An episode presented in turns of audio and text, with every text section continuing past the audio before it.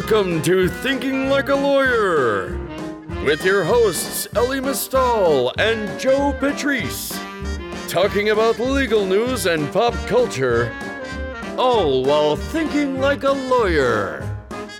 Here on Legal Talk Network.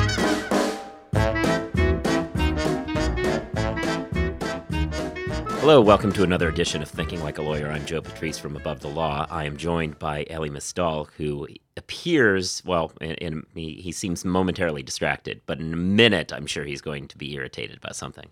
I'm just I'm in generally in a very good mood tonight. Um, Ooh. we are going to see my wife and I are going to see The Matrix. Ooh, I don't want to spoil it, but that Keanu Reeves guy is pretty important. Yeah, I hear. Yeah. Um, it's being re-released for its 20th anniversary for one week only, and so we we have tickets to see it in the theater, which is important because unlike a lot of these fair weather Matrix fans, we saw The Matrix in the theater, even though it was Mhm. not particularly well hyped at the time or whatever. Um, but we saw it in the theater, um, but we got there late. Mm. So the whole opening sequence with Trinity running away from the agent, we didn't see that. We came into the movie when Neo wakes up for the first time, which was a bit confusing. Yeah, I. I could see. Yeah, no, but you've obviously seen it since. I've seen it. I've Yeah. seen it many times since. Okay. Um, so yeah, so we're gonna get to see that, and I'm in a pretty good mood because of that. I have something to look forward Excellent. to tonight. Well, that's very exciting. Doesn't mean I'm not angry about something though. Okay. Well, that's super. I'm angry this week, Joe, about bed bugs.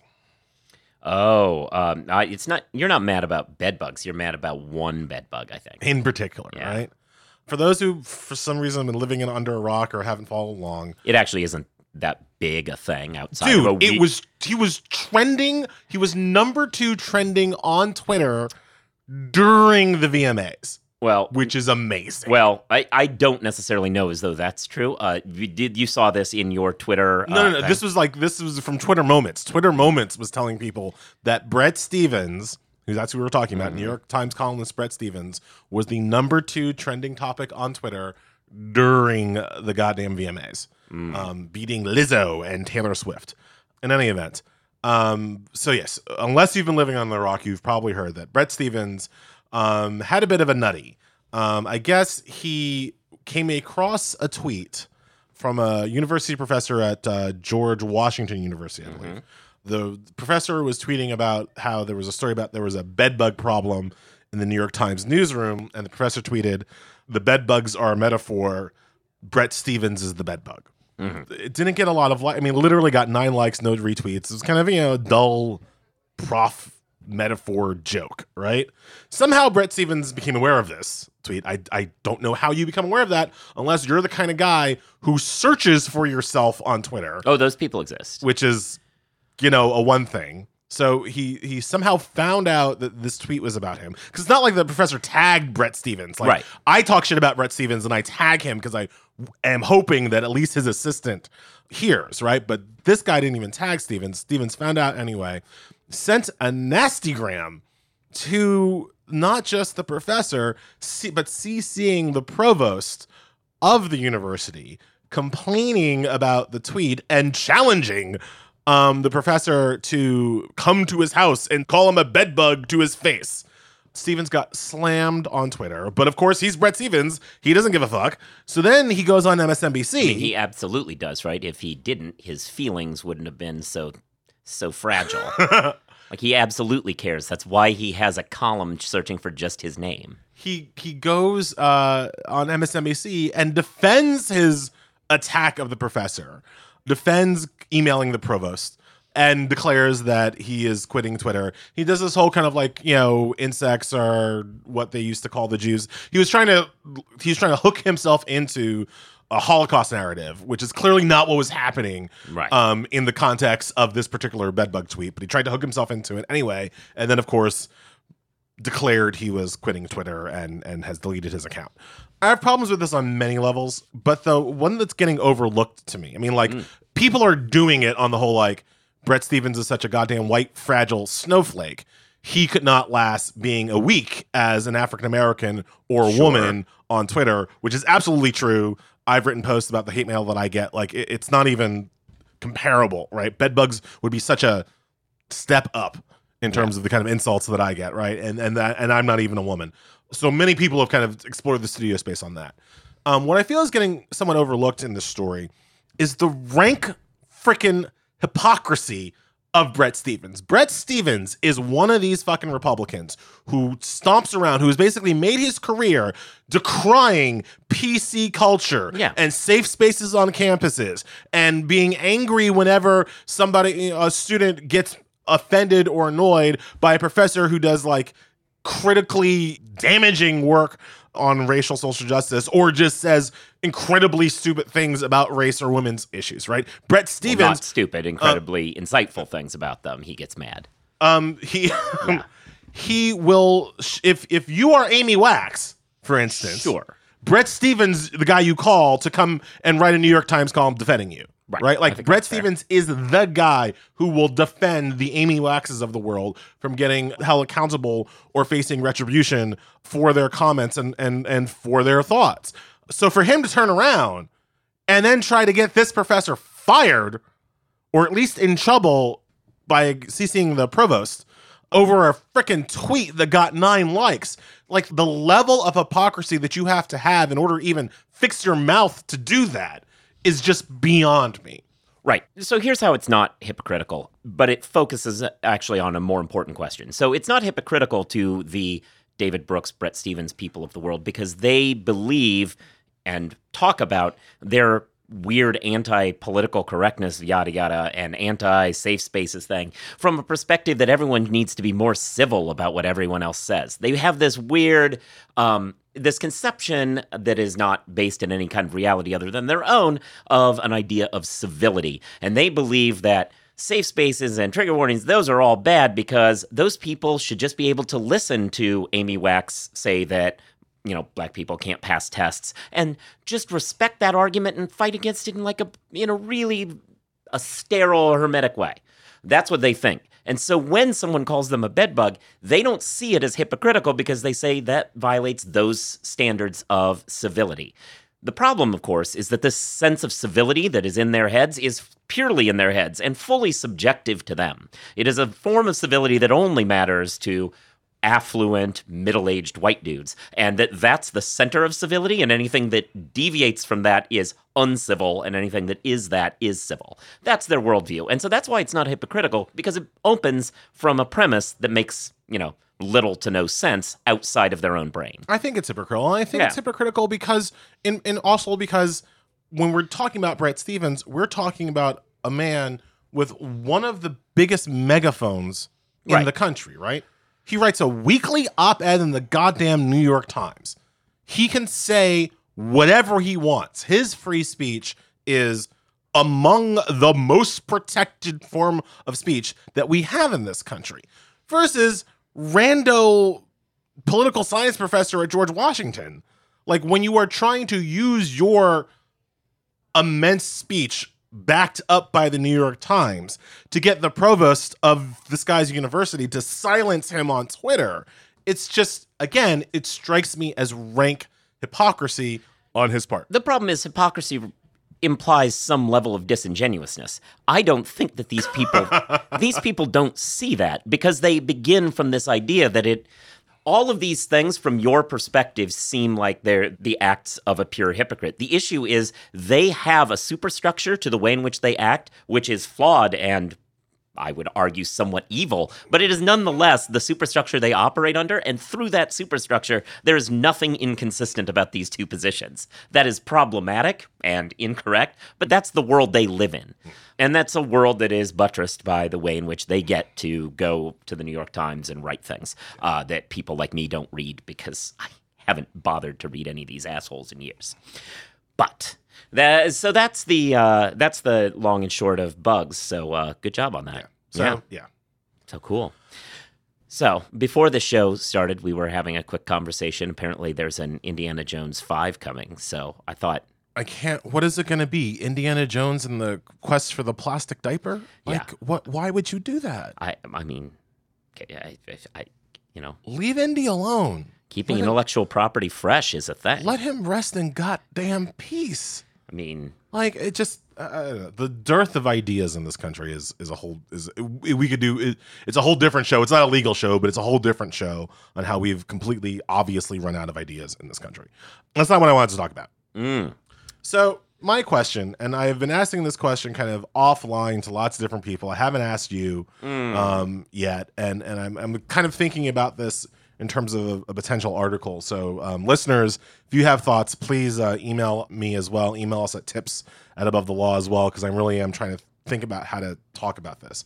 When, if ever, is it okay to criticize a lawyer who is now running for office? Okay. based on his or her representation of clients Ah. while they were a lawyer.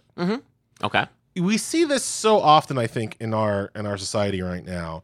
And it makes me, as both a person with legal training and a person who hates Republicans, it makes me feel uh, always a little bit uncomfortable. Okay. Right? To figure out exactly where the line is where you take a uh, David Boies, right? Like uh, you Okay. take a representation of Harvey Weinstein. Mhm. That seems bad. Mhm.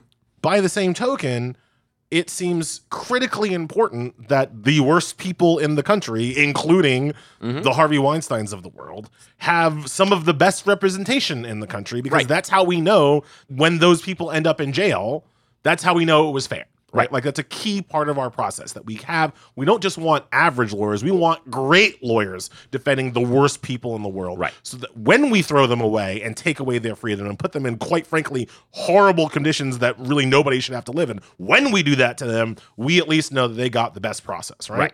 But if I now have, and that's fine, I can kind of live in that world if we're talking about lawyers, right? Like I mm-hmm. don't have to, I don't have to vote for David Boies for anything, right? But when I do, when a, a person with a history of, of representation then runs for office, and then I have to decide whether or not I'm going to vote for them, then at what point am I allowed to look at their client roster and be like, mm, I don't agree with with the people that you represented? Yeah. Well, I think there are a few. The, the rubric that you have to use, uh, there's there's a few stages here. On the one level, the question becomes what kind of lawyer generally are you?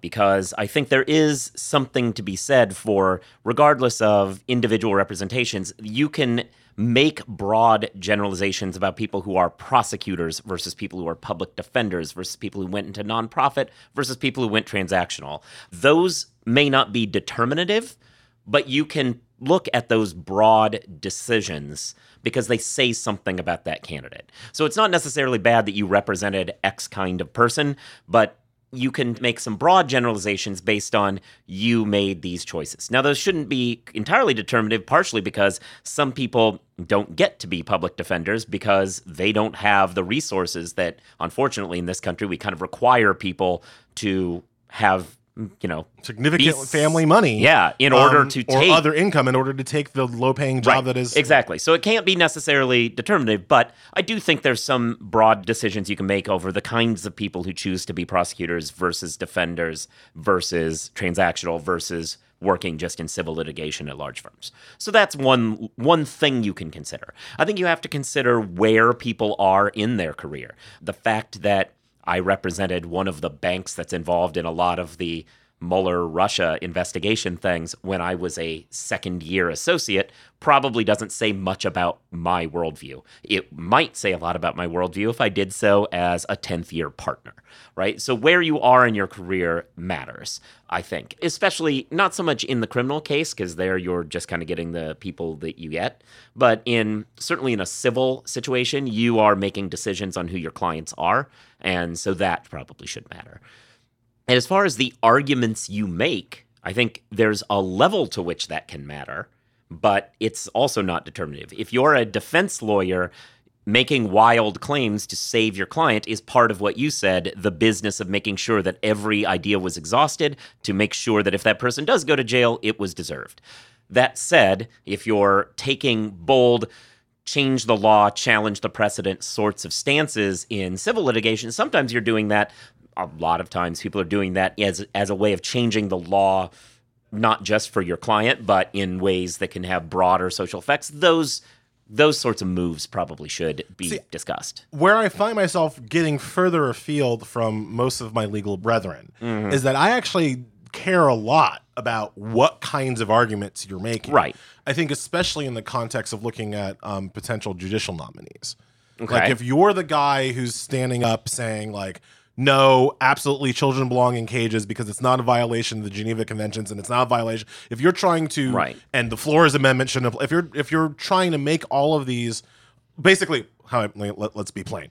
If you're fucking Noel Francisco, the Yeah. current Solicitor General Right, of the United sure. States, whose job it is to defend Trump's crimes against humanity, if that's your actual job, and you make the kind of arguments that Francisco was willing to make, then I think that I should be allowed to look at you down the line and be like, no, no, no, no, you can't be a judge. No, no, no, you can't be a candidate. Like, not because it's not just that you represented your client, which is the government of the United States, is that you represented them along these batshit crazy legal arguments that no ethical lawyer should be making because you right. know they're wrong. Right.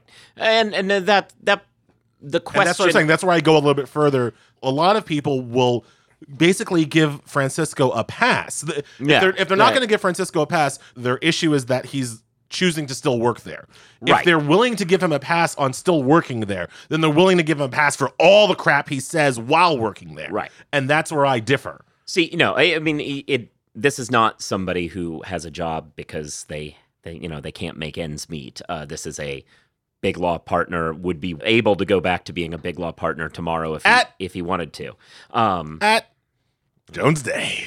I mean, eh, but this this is the situation for people like in that situation. There is yes, he's not really locked in, and there's also the level to which the Solicitor General's office is part of the leadership group of the DOJ, meaning that this is a person who actually has a hand somewhat in the policy itself, which means that it is more than just someone making an argument. I would be more interested in the question of the line attorney at DOJ who has to make these arguments, who's just a random few years out of law school person. Now like that the woman who said they didn't have toothbrushes? Right. So that that person, for instance, is in a different situation in my mind. And while I do enjoy trolling the level to which he was fully unprepared for how hostile that bench was going to be, the idea that she had to make those arguments as part of her job wasn't necessarily, you know, the sort of thing that I would blame her for on the ground, eh, assuming she had some way of not working there, because that's not a situation where she's part of the leadership group making these decisions.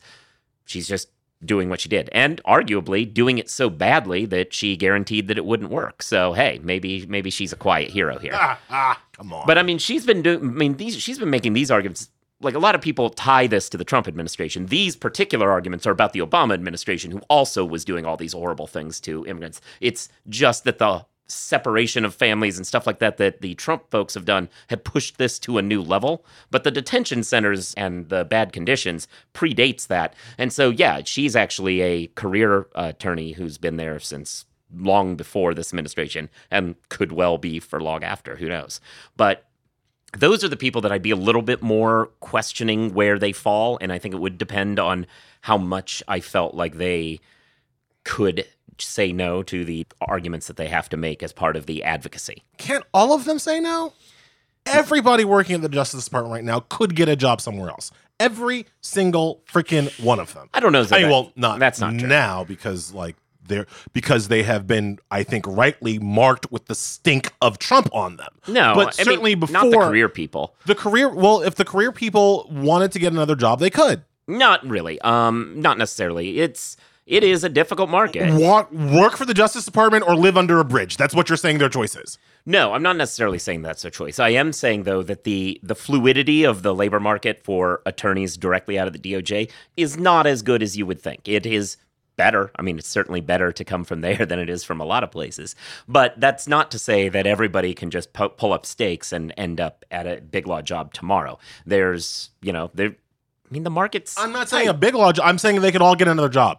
None of them are working at Costco after they after they quit. Right, but you also you of all people recognize and have written about before the kind of golden handcuff situation that people are put in. These are folks a lot of times they might be on public interest loan repayment situations where they have to work work for government agencies, which makes it also harder, especially in this situation. They might be unable because of benefits situations, not able to leave the government job at this point because they could be without health care that does what they need it to do. There's a there are factors, and I'm not saying that this uh, lets everybody off, but I think that you're glibly putting all of them in the same place as a Noel Francisco, which I think is problematic. And I understand the analogy to like you know, I was just following orders is not a good excuse for war crimes. But this again is legal advocacy and not, you know, an actual, you know, button pusher. This is this is part of what you were saying earlier. People have to make these arguments so that we know that they're right, and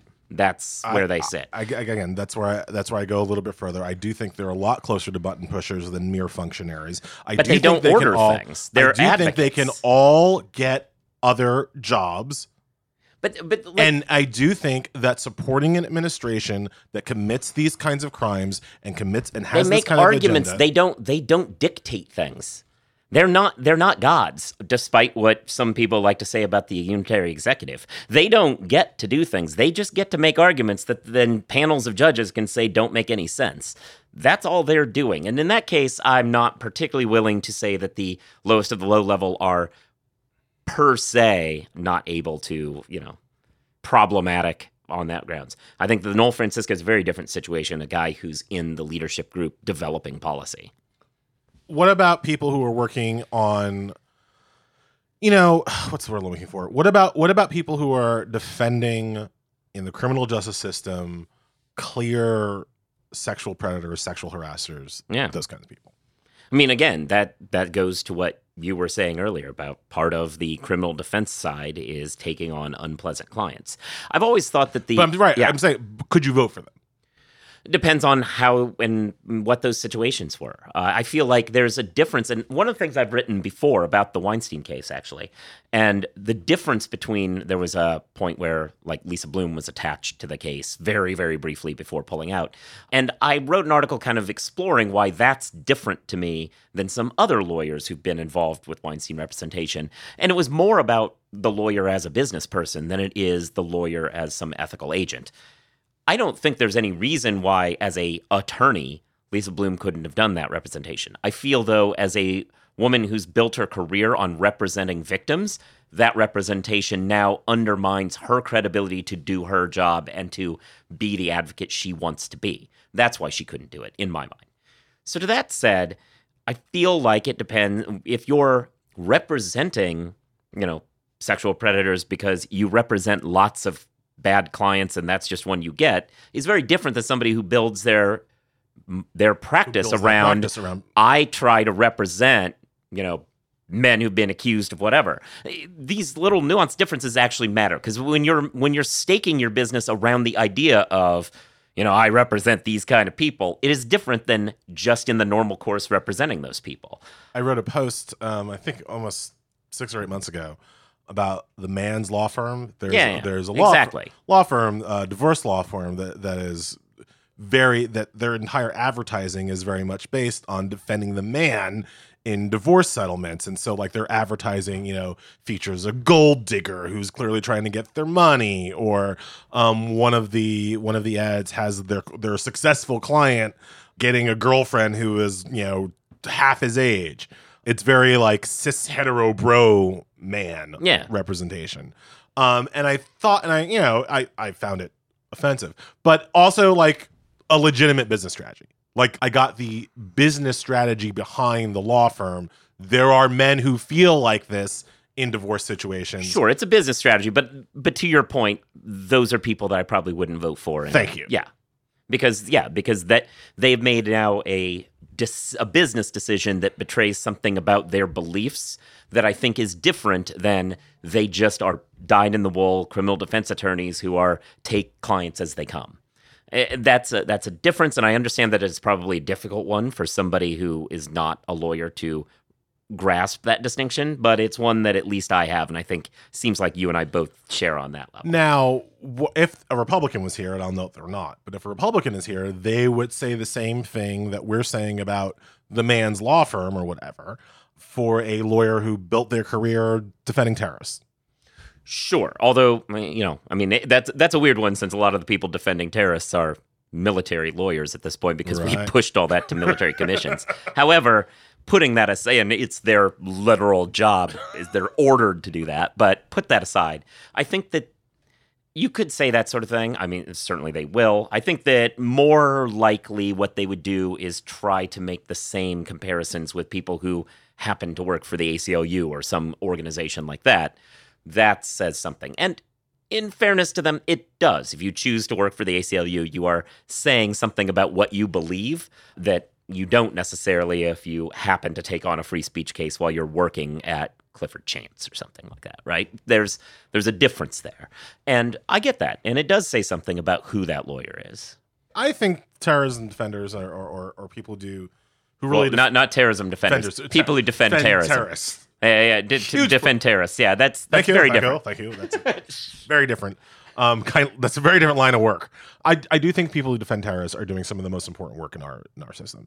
Um, Right. I think for the that- reasons you've I think that defending the lowest of the low um, and the, the the most depraved people, I think doing that work is just some of the most important work that we have. Um, and I would never kind of negatively, I would never assume, and maybe that's part of what, what the where my sliding definition is. I would never assume that a lawyer who has a roster of clients who are accused of terrorism supports terrorism. I would never assume that. Right. I would assume that they do not support terrorism, but they have all these systemic reasons for it. I would assume that if you have a client roster full of men who have been accused of raping people, that you're a rape apologist. I would I would make that assumption. Yeah. And maybe that's unfair of me to make that assumption of those lawyers, but that is I think that's where my mind goes. Like if you have all of these clients, you're not doing it because you feel like these clients are being, you know, railroaded by the system, whatever. You're doing it because at some kind of core, you're a rape apologist and fuck you. Yeah, I mean, those cases present a whole more granular question because you you can defend people in cases like that in ways that are particularly apologists and other ways that are more hyper technical. You could be saying, mm. no, like we're- Yes. we're, we're staking our thing on he had an alibi and this happened and yada yada yada and you know there was some questions about consent and there these things and whatever. Or you could make your case on what she was wearing, like tho- those sorts of things. And those the decision of how you approach the cases along that spectrum actually can say something about what your worldview is too. That's a very granular analysis and a, a harder one, I think, to get into if you're just trying to decide if someone can be a judge or not. But it is it is probably fair to say that that is a distinction that if somebody really wanted to drill down, they could start making those claims on. I think if you were looking at that, why wouldn't you look at that level of granular detail if you were thinking about a lifetime appointment for a judge, right? Right. And I mean, I I hate to be be this guy, but there's also something to be said for when they made these arguments too. Unfortunately, I, I'm not saying that people should get off if they did these things in the 80s when it was wildly acceptable, but I am saying that if there was a point in like 1990 where they stopped doing that and never did it again, I'm willing to say that a change has occurred. Whereas uh, I think sometimes with some of the re-op research I see on folks, whether it's judges or politicians, there's a can you believe this stance was taken at this long ago date? And I say that's awful.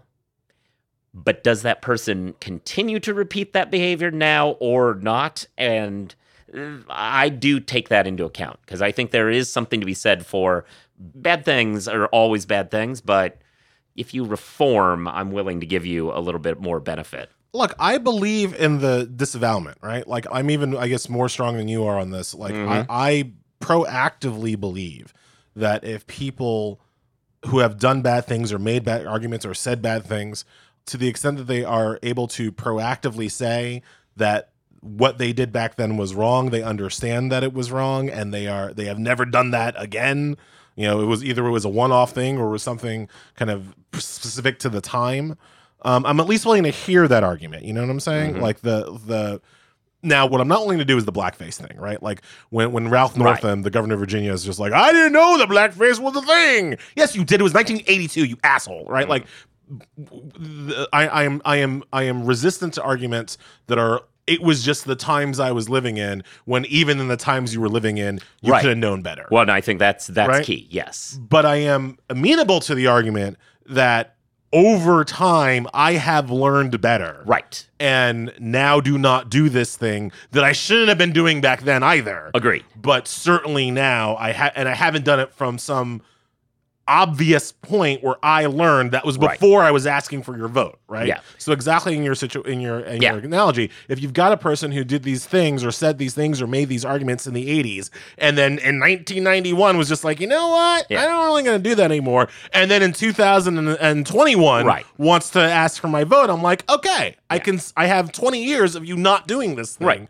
Right? I can I can work with that, right? Yeah, I, and I think I think the totality of the record does matter, and for all the the things you said, and like uh, an important point that you made that I hadn't made earlier, which is that change has to happen some considerable time before they decide to run. I think that otherwise it Right. seems a little disingenuous. That's fair.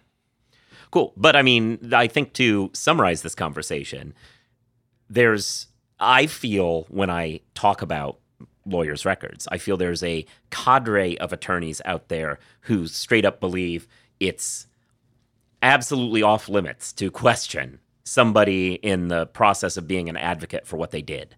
As lawyers doing what their job is, you just don't understand. And that's not true. I don't think that that's the issue. I think that there are decisions that get made by lawyers that go beyond just being an advocate that and those are fair game even if the individual act of representing people along the course of a career should not necessarily be And I think client I think client choice matters. I think when you have and I think it is important I think what you've said is important. It's important to distinguish the people who have choice and the people who don't. Because Right. not everybody who looks like they have choice actually had a whole lot of agency there.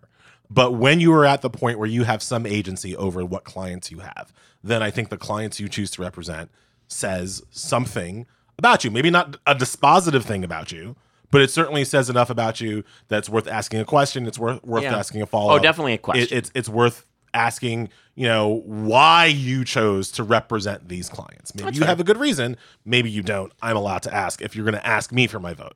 Yeah, I just think that like if you're if it's somebody in the grand theme of we're we're criminal defense lawyers and we defend people who commit all sorts of crimes is very different than the man law firm, for instance. And I think that that kind of a distinction matters to me. I also think uh, one of the recent stories that where an issue similar to this came up and I got similar flack was the uh, Harvard situation where professor who like was in a job that required him to be kind of a, a go-to for folks who felt like they might have been attacked or something decided to take on a Weinstein representation and Harvard was yeah. like you you can't have this job anymore and people flipped out about like oh that's the the whole legal enterprise is based on people being able to get good lawyers. It's like yes it is. But this particular Harvard post he had required him to not be publicly making arguments that undermined his ability to do this job. That is not to say that he should be fired from being a professor because he takes on this case. He just cannot do this particular dorm job that he had. Yep. And that's and that's fine. You have obligations to different people and you can't sometimes that means you can't take every case you want to. But yeah, a lot of people tried to come at me with you just don't understand like your lawyers have to like, take on clients as they come and it's like no There was also some some racial ambiguity there. Um, Well, right. where he was, you know, was he being pushed out because of his representation of Weinstein, or was he being pushed out because he was the first black person in that position at that particular dorm? Ah. And, yeah, so there was there was lots going on with him. But I, I fundamentally, and I said online, like I fundamentally agreed with your take that, as you say, like they were. The thing about Weinstein too, right? It's, it's just such it's such a glaring hot nuclear button, right? Like don't just don't touch it. Just Yeah. don't touch it. There are other people. There are more than enough people. Weinstein has more than enough money to pay more than enough people to like get his stink on them, right? Like you don't have to volunteer for that particular duty, you know? yeah fair enough all right i think we've we've pushed this uh, i think there will be an upcoming article probably from you on this subject that probably sums up a lot of what happened We haven't here. pushed this as far as the Indiana Jones franchise. We haven't. And that was an amazing callback.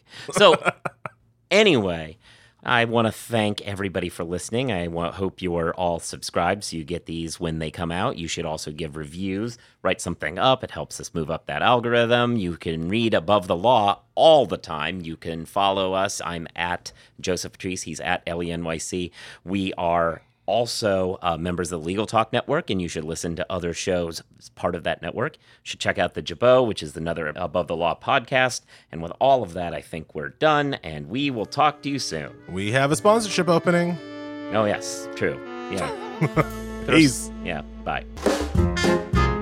If you'd like more information about what you've heard today, please visit LegalTalkNetwork.com. You can also find us at AboveTheLaw.com, ATLRedline.com, iTunes, RSS, Twitter, and Facebook. The views expressed by the participants of this program are their own and do not represent the views of nor are they endorsed by Legal Talk Network, its officers, directors, employees, agents, representatives, shareholders, and subsidiaries. None of the content should be considered legal advice. As always, consult a lawyer.